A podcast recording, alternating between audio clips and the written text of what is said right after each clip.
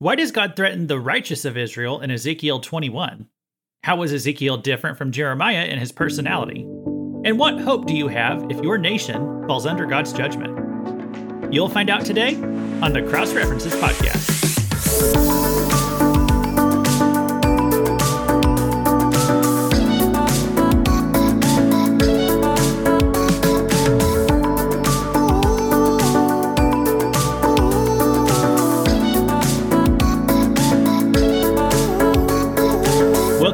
Cross References Podcast, where you learn how every small piece of the Bible tells one big story, and most importantly, how they all connect to the cross and Christ. Whether you're a new Christian or a veteran Bible reader, our goal is that God's Word will make more sense to you after every episode. This is Luke Taylor. I'm a minister, and I'm still here, despite what Greta Thunberg said. She's a teenage climate change activist, and this past week actually marked five years ever since that she predicted all mankind was going to be wiped out in the next five years. And guys, we made it. we survived. I have survived the apocalypse. And if you're listening, you have too. But you might not survive the next one.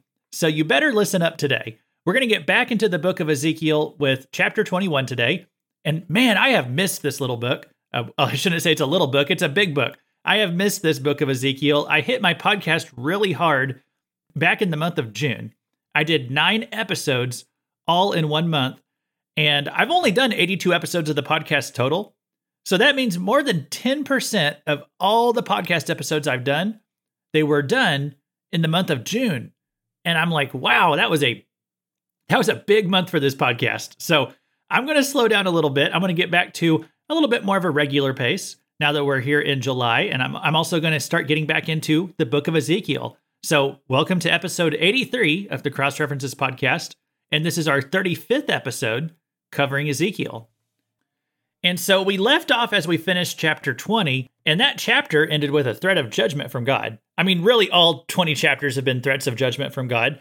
But at the end of chapter 20, the people are just not listening anymore. They were saying, oh, this is just going to be a spiritual judgment, it's a metaphorical judgment. We don't have to worry about God's wrath actually being poured out on Jerusalem. And so for chapter 21, God says, actually, you kind of do. He says, My wrath will be delivered upon Jerusalem through the sword of King Nebuchadnezzar. You will be destroyed by his hand. And it's just a few chapters away. The apocalypse is right around the corner. And when it comes, there's not going to be anything metaphorical about it. So, I guess you're, if you're ready, I'm ready. Let's get back into this book. Grab a Bible, turn to Ezekiel 21, and let's see what God says next.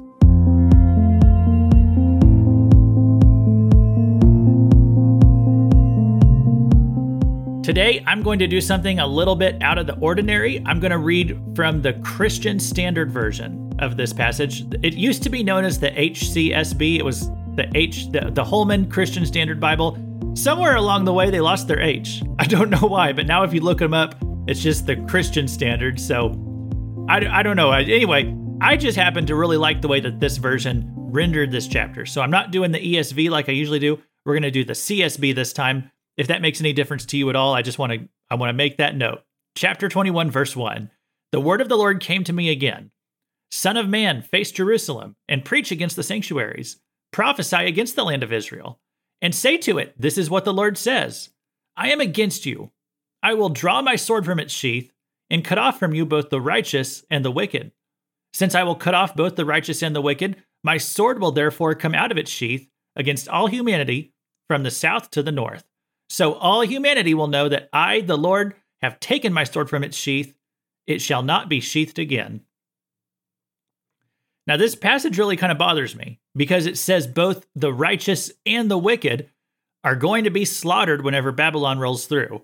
And that just kind of messes with, with I don't know, my theology a little bit um, because I tend to teach that God is going to uh, deliver the righteous whenever he has to bring judgment on the wicked. And I take that from a lot of passages in the Bible, such as Second Peter chapter 2, if you look at that one. And so it kind of bothers me right here, I'll admit, that God is threatening to bring the sword against both the wicked and the righteous. And I thought that Ezekiel had already dealt with this issue back in chapter 9 when it was implied that there, that there weren't really any righteous left back there in Israel by this point. So, who is it talking about here when it says it, when it refers to the righteous now. And also, let's not forget what we learned in Ezekiel 18. That was my favorite chapter of this book. It taught personal responsibility. It taught that God is going to judge each person for their own sins. So, again, if that's the case, why are the righteous said to die by the sword right here? Well, here's some things to keep in mind as we interpret scripture. Uh, let's start with Ezekiel 18. That chapter was about salvation, that wasn't about your physical life. Some people try to make Ezekiel 18 about your your physical life, your physical body, and that honestly that just doesn't jive with um with with anything in the Bible. It doesn't jive with reality. Ezekiel 18 says that the righteous won't die. But if you think about it, everybody dies. So obviously, it's not talking about your physical life right there. It's talking about your spiritual life, eh, your eternal life. If you're righteous, you're not going to suffer eternal death. So when it comes to salvation issues, the same is still true. Everybody is responsible for themselves. But then we come to Ezekiel 21. Is this chapter about salvation? Well, no, this is talking about your physical life. If you're going to be in Israel at the time that Babylon rolls through, you are most likely going to be killed by the Babylonians. That's true whether whether you're righteous or not. If you're righteous, then you are not the one who invited God's judgment against you. But because of the wickedness of the people around you, you might have to suffer right along with them. Now, I'm still personally, I'm still not totally comfortable with that idea for, for reasons both theological and also practical. But, you know, I'm just being honest here. I'm trying to kind of work my way through this. And so I guess the, here's the question if this is a problem, here's the question I would be asking the righteous people who are in Jerusalem at this point. Okay, if you're so righteous, if you're not one of the wicked, why are you still there? Why haven't you gotten out of Dodge? Okay, this is this it's kind of like the question I would have asked if I had talked to Lot. If I had said, "Hey, why are you choosing to live in Sodom?" I mean, this is the San Francisco of the Middle East. Why do you even want to live there? And scripture says as Lot was living in Sodom, it says his righteous soul was vexed. So he had a righteous soul, he didn't like what he saw, and yet he didn't leave. My question to him would be why? That's that's what I want to ask him. And and probably today he's asking himself that same question. So um, he might agree right along with me that there is just no sense in being there. And uh, as I said, it said he's a righteous man. So I'm assuming he's up in heaven. He's probably wondering the same thing. Why did I live so long in Sodom? And then that leads me to some questions I've been asking about my, you know my own life lately. What when is it a good time to flee a state? Now, the state that I live in, things haven't gotten too bad. But I mean, th- there are some parts of the United States that I would just not want to live. As I'm recording this, last weekend, there were um, literally naked men r- riding around on bicycles in Seattle. They, they were having a parade there, and this is how they chose to exhibit themselves is by riding around on bicycles completely in the nude. And for some reason, that's legal over there. There was a parade in New York, and they were marching through the streets saying, we're here, we're queer, we're coming for your children. Right now, California is currently trying to pass a law through the state legislature which codifies that if you don't accept the transgender identity of your child, that can be considered child abuse. They said you might lose rights to your child if you don't accept that. If that if that law goes through. It also says foster parents will have to accept the transgender identity of any kids they bring in or they can't be foster parents. So, uh, and and even one California legislator, a Republican senator, his name is Scott Wilk, he even said he's going to leave the state as soon as his term is up, and he is encouraging other conservative families in California to start migrating out of there. He says, it, it, he, "This is a quote from him." He said, "If you love your children, you need to flee California. You need to flee." That is a direct quote from him. So you know I mean, this this kind of stuff's just got me thinking. When is the right time to to leave somewhere? Um, it sounds kind of like those angels that back in Sodom and Gomorrah's day when they came down in its last day. They said, you know, get out, don't look back. And um, and that's what I'd say probably to some of these places, even in the United States. I've been wondering this question myself lately. What is a good Christian to do if you live in a state that does stuff like this. Thankfully, I live I live in Missouri. I'm kind of almost right in the middle of the country. So I have this is not um I'm kind of away from some of the craziness like the the people on on tricycles up there in Seattle riding around naked. I'm away from some of that craziness. That hasn't come to Missouri yet, but it's like, man, I got to. I'm starting to wonder these things. I'm not saying I have the answers to this. Why don't you chime in if you got a if you got something um, to say on that? Uh, I don't have all the answers. I, I think the answer is going to depend on your personal situation. Um, so I'm not going to just give broad answers of what a Christian is supposed to do, but I do think it's a question you need to ask. This is something you need to to pray about. I'm not telling you it's a sin to live in California. It's not a sin to live in a big city. But I just I just encourage anyone out there if you live in a big city or something, you know, just make sure you are aware of what's going on around you, whether it's practical or wise to keep staying there. Not going to tell you it's right or wrong, not saying it's sinful or not, not judging you whatsoever. I honestly am not. I'm just telling you these are the questions I'm working through in my mind. I'd be asking myself, is this a good idea?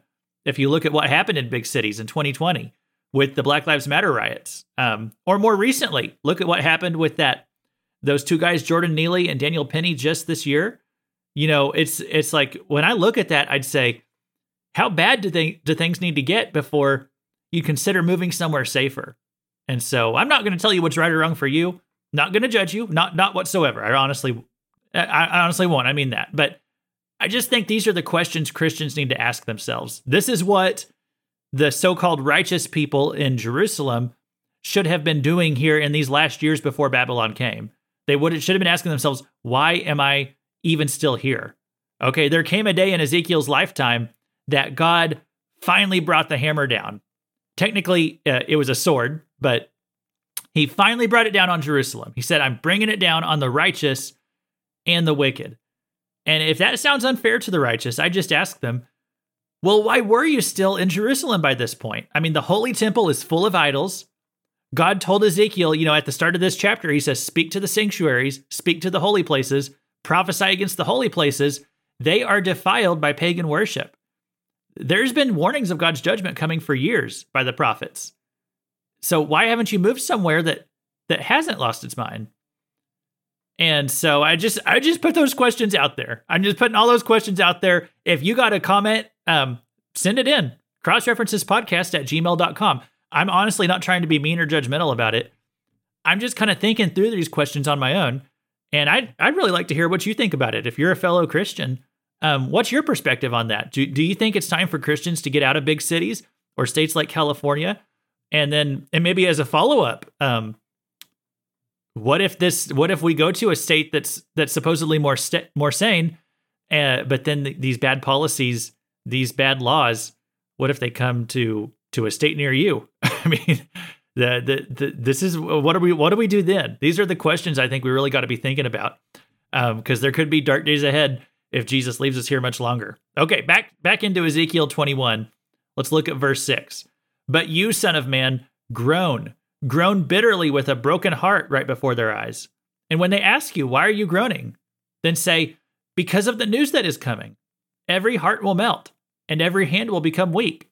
Every spirit will be discouraged, and all knees will run with urine. Yes, it is coming, and it will happen. This is the declaration of the Lord God. As you study the prophets, you kind of get to know the personalities of the prophets a little bit.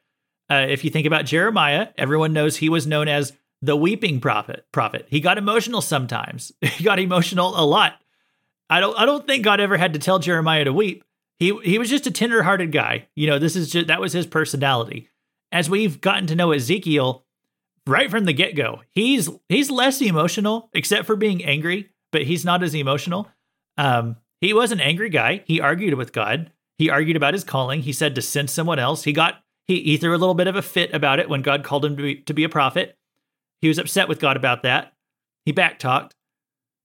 Ezekiel doesn't seem like the most tender-hearted, soft-hearted, sympathetic type of individuals.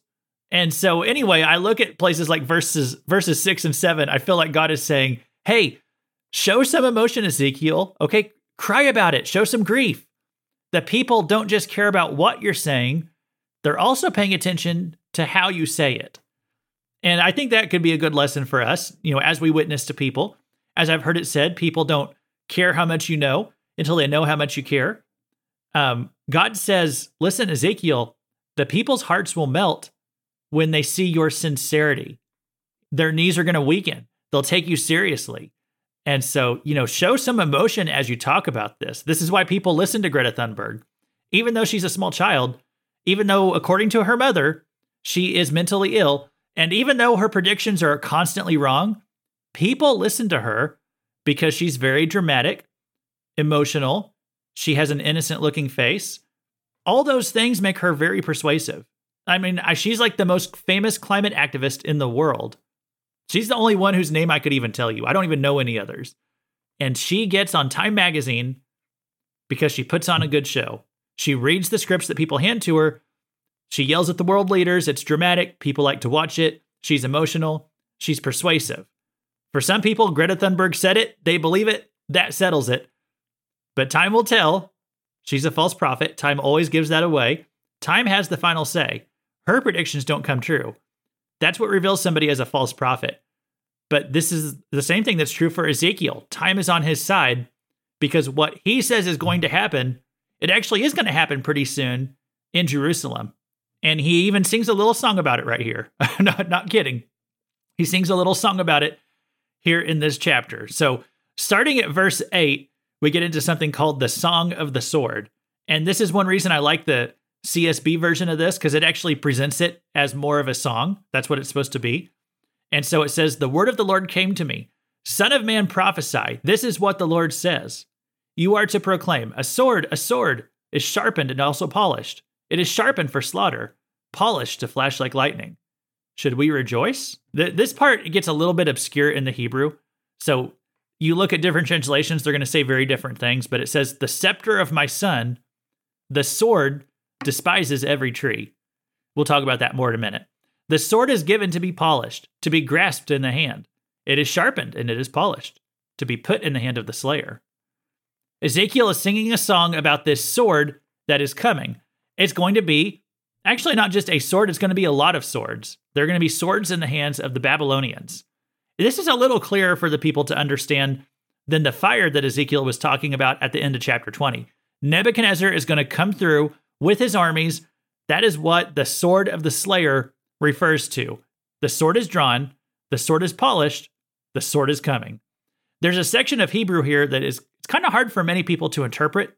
Verse 10, it talks about the scepter of my son. And it's got people wondering is that some kind of messianic prophecy? It seems really out of place if it is. I do think it's a reference to Genesis 49. That's when God gives a prophecy to Judah and this was a this was a messianic prophecy. It talks about how the tribe of Judah is going to be the tribe that leads Israel. Genesis 49:10 it said the scepter will not depart from Judah or the staff from between its feet until he whose right it is comes and the obedience of the peoples belongs to him. So it's saying Judah's not going to lose the scepter and that's talking about a right to rule. It says Judah won't lose it until the Messiah comes. And I'm going to talk more about that next time uh, it, it's it actually gets a little bit more clear what Ezekiel's talking about here if we when we get into the next part. So, and by the way, make sure you come back for the next lesson. I am really really excited to talk about the second half of this chapter. It's got some really really good stuff in it. So, make sure you come back next time for that.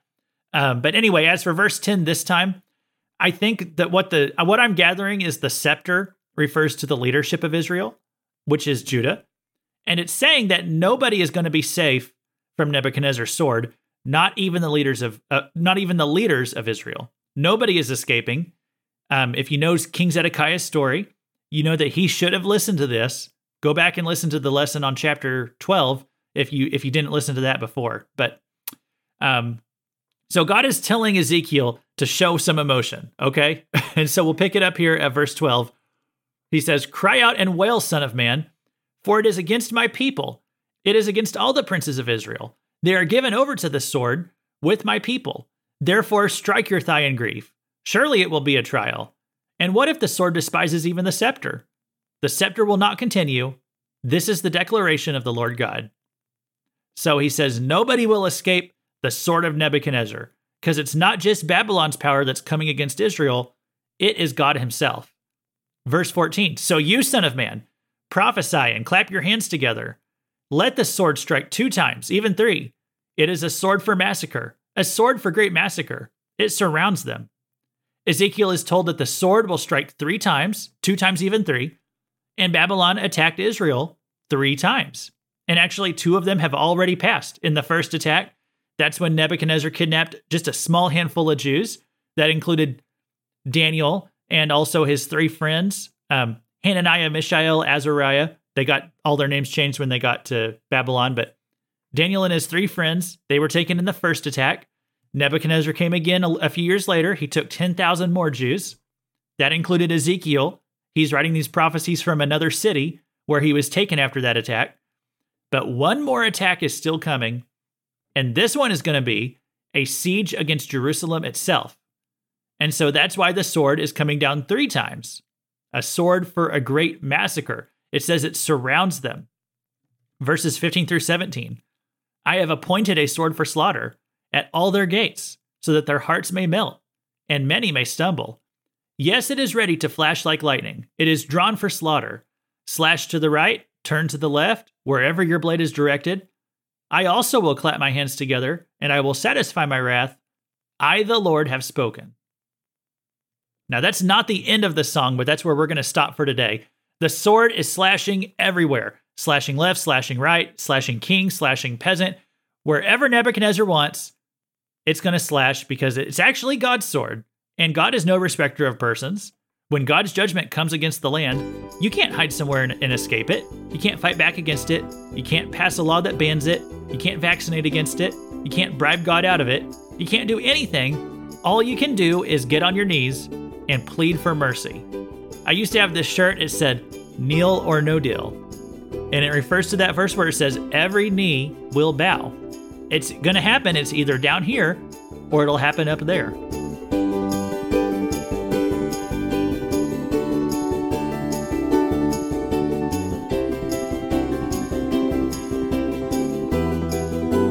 And that is the end of our Ezekiel study for today. I'm going to do a mailbag segment and uh, then we'll just we'll wrap it up for today after that. So if you were just here for the Ezekiel study, then hey, you're good to go. Make sure you come back next time. Or um, hey, if you I, listen, I'm going back to once a week now. Uh, now that we're in the month of July, I'm just going to slow my pace back down a bit and only do one episode per week. Um, what you could go check out is Daniel Moore's podcast. It's called Connecting the Gap. I did get a wonderful opportunity to visit with my friend Daniel Moore he was on my podcast once in the past, or a couple times, I guess. Um, but w- we did a we did a series of episodes talking about young people and some of the issues that they are facing nowadays. And so that first episode of that is already out on his podcast. It's called Connecting the Gap. Make sure you go and check that out. And hey, just check it out. Period. I mean, even if you don't listen to me on there, but you'll find lots of great Bible studies all through that podcast. It's been around for a couple years. He's got over 100 different episodes of all kinds of different topics of Bible study. A lot of them very similar to mine. So if you like my show, I'm sure you'd find a lot of things you'd love to hear on his as well. Connecting the Gap, wherever you get this podcast, I'm sure you can find Connecting the Gap as well. And uh, but the latest episode, it's an interview with me, and um, we are we're talking about some of my experiences as as a youth pastor, and and we talk about how the world has changed so much over the past few years, and so it was a really fun conversation. Go and check that out, and then I'll be on his show again um, in an episode coming out this week that comes out on Thursday. So we had a mailbag response to episode 80, and that was an episode episode I did called "What to Do If a Transgender Person Visits Your Church." And so we got this feedback. It's it's anonymous, but this is this is in reference to the fact that um, one of the, one of the suggestions that I gave uh, is having a unisex or what is often called a family restroom, or you might call it a handicap restroom, and I suggested that if a transgender person is uncomfortable with the bathroom that uh, corresponds to their biological sex, um, maybe having a single stall, single person bathroom, that that could be a solution for your church. And that's where you should send people if you have this situation where a biological man is trying to use the women's restroom and saying that he identifies as a woman. And so I gave that suggestion as an option. Um, so we got some feedback on that. And uh, he or she says, I'm trying to be open minded, and maybe I'm wrong here. I welcome other points of view. I just feel like a special washroom is encouraging sin. Would we make special provisions for obese people, or drunks, or fornicators, or thieves? After all, these are all impulses. Do we not tell them to turn from sin and not use preferred pronouns, etc.? Welcome them for sure, but they have to use the washroom according to what God made them. God doesn't make mistakes. And so, anyway, uh, so I I think that's a fair question, the fair fair thing to ask, and so I want to take a moment to respond to that. And um, first of all, I think I probably would make accommodations for somebody struggling with obesity, but I'm, I don't want to get away from your point. Like I do see your point. You're asking if making special accommodations to allow someone who is transgender to use a unisex bathroom. If we're doing that, are we just capitulating to the spirit of the age? I think that's basically what you're asking. And so here, here's the way I'm looking at this. And it's, the, it's if you have a guest at your church, and if this guest happens to be a transgender person, and if they are curious about God, okay, if there's an opportunity to share the gospel with them and move them toward a relationship with Jesus Christ, then I would just say I don't I don't need to force the bathroom issue right from the start. Like say, hey, you're a man, you need to go in the men's room. Um, I'm not saying I would let a man use the woman's room. Okay, I will force that issue. I think that would make it the ladies of my church that would make them uncomfortable. So I wouldn't do that. But I don't see it as a sin to use a unisex bathroom. Like I don't feel that I'm more morally compromising by asking someone to use that. And also I feel like it's a short-term solution. Um, this is to let them be able to use the bathroom at your church while they are thinking about is Jesus the son of God? You know, that's the question they need to be thinking about when they come to church. And so if they keep coming on a long-term basis, if they want to dedicate themselves to God, if they want to become a Christian, then, you know, that's going to involve learning to live and learning to dress as their biological sex. And it's going to mean using the proper bathroom. And all that stuff is going to come with sanctification and discipleship. So um, the the idea of the unisex bathroom, which are useful in lots of ways, not just for the a transgender possibility, but I mean lots of uh, families, you know, people potty training their kids, um, people with handicaps. I mean, there's there's or people who just want a little extra privacy for whatever reason. There's lots of good reasons to have a single person bathroom at your church. So, um, anyway, I was just trying to share some advice. That was kind of my thought process on that. Uh, the unisex idea was just a that was a way to help someone deal with using a restroom until they get to the point of being comfortable with the way that God made them. I agree, God doesn't make mistakes, and so that idea would deal with it in a way that doesn't make anybody feel uncomfortable. But again, I would just say that was just my a suggestion on my part. Okay. If you don't agree, that is totally okay. I was just trying to share some advice that I hoped was was helpful. And if you have a better way, by all means, I mean, go for it. Do do what you think is best. Um, one of my goals with that lesson was that I just want to get people thinking about these things. Um, Christians, pastors, churches, they need to have some kind of plan, some kind of policy for how they are going to deal with these issues. And they need to do it before a transgender person walks into your church.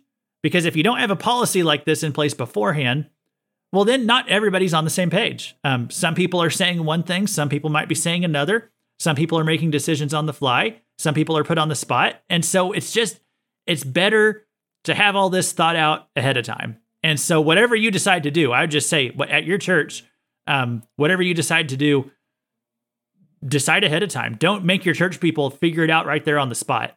You need to have a plan in place, have a policy, have a meeting about it, communicate with each other about it.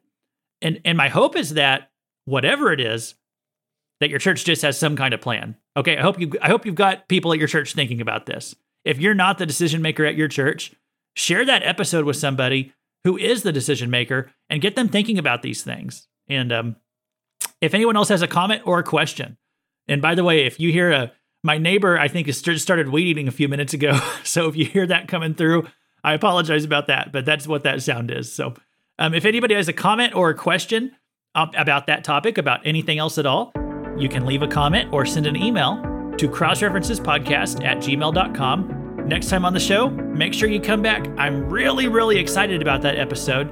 We're going to do an episode about making godly decisions. And we're going to look at how people made decisions. Uh, we'll look at how they did it in the Old Testament. You might be surprised at some of the decision making processes that God even endorsed in the Old Testament. God led the people in some unique ways back then, but He has a new way that He leads us in the New Testament and we're going to be studying that next time. So come back next week, assuming that we're all still here next week. Okay, I haven't checked with what Greta Thunberg has to say about it, but hey, come on back next week. And for this time, thanks for listening to the Cross References podcast. This has been Luke Taylor reminding you people don't just care about what you're saying, they're also paying attention to how you say it.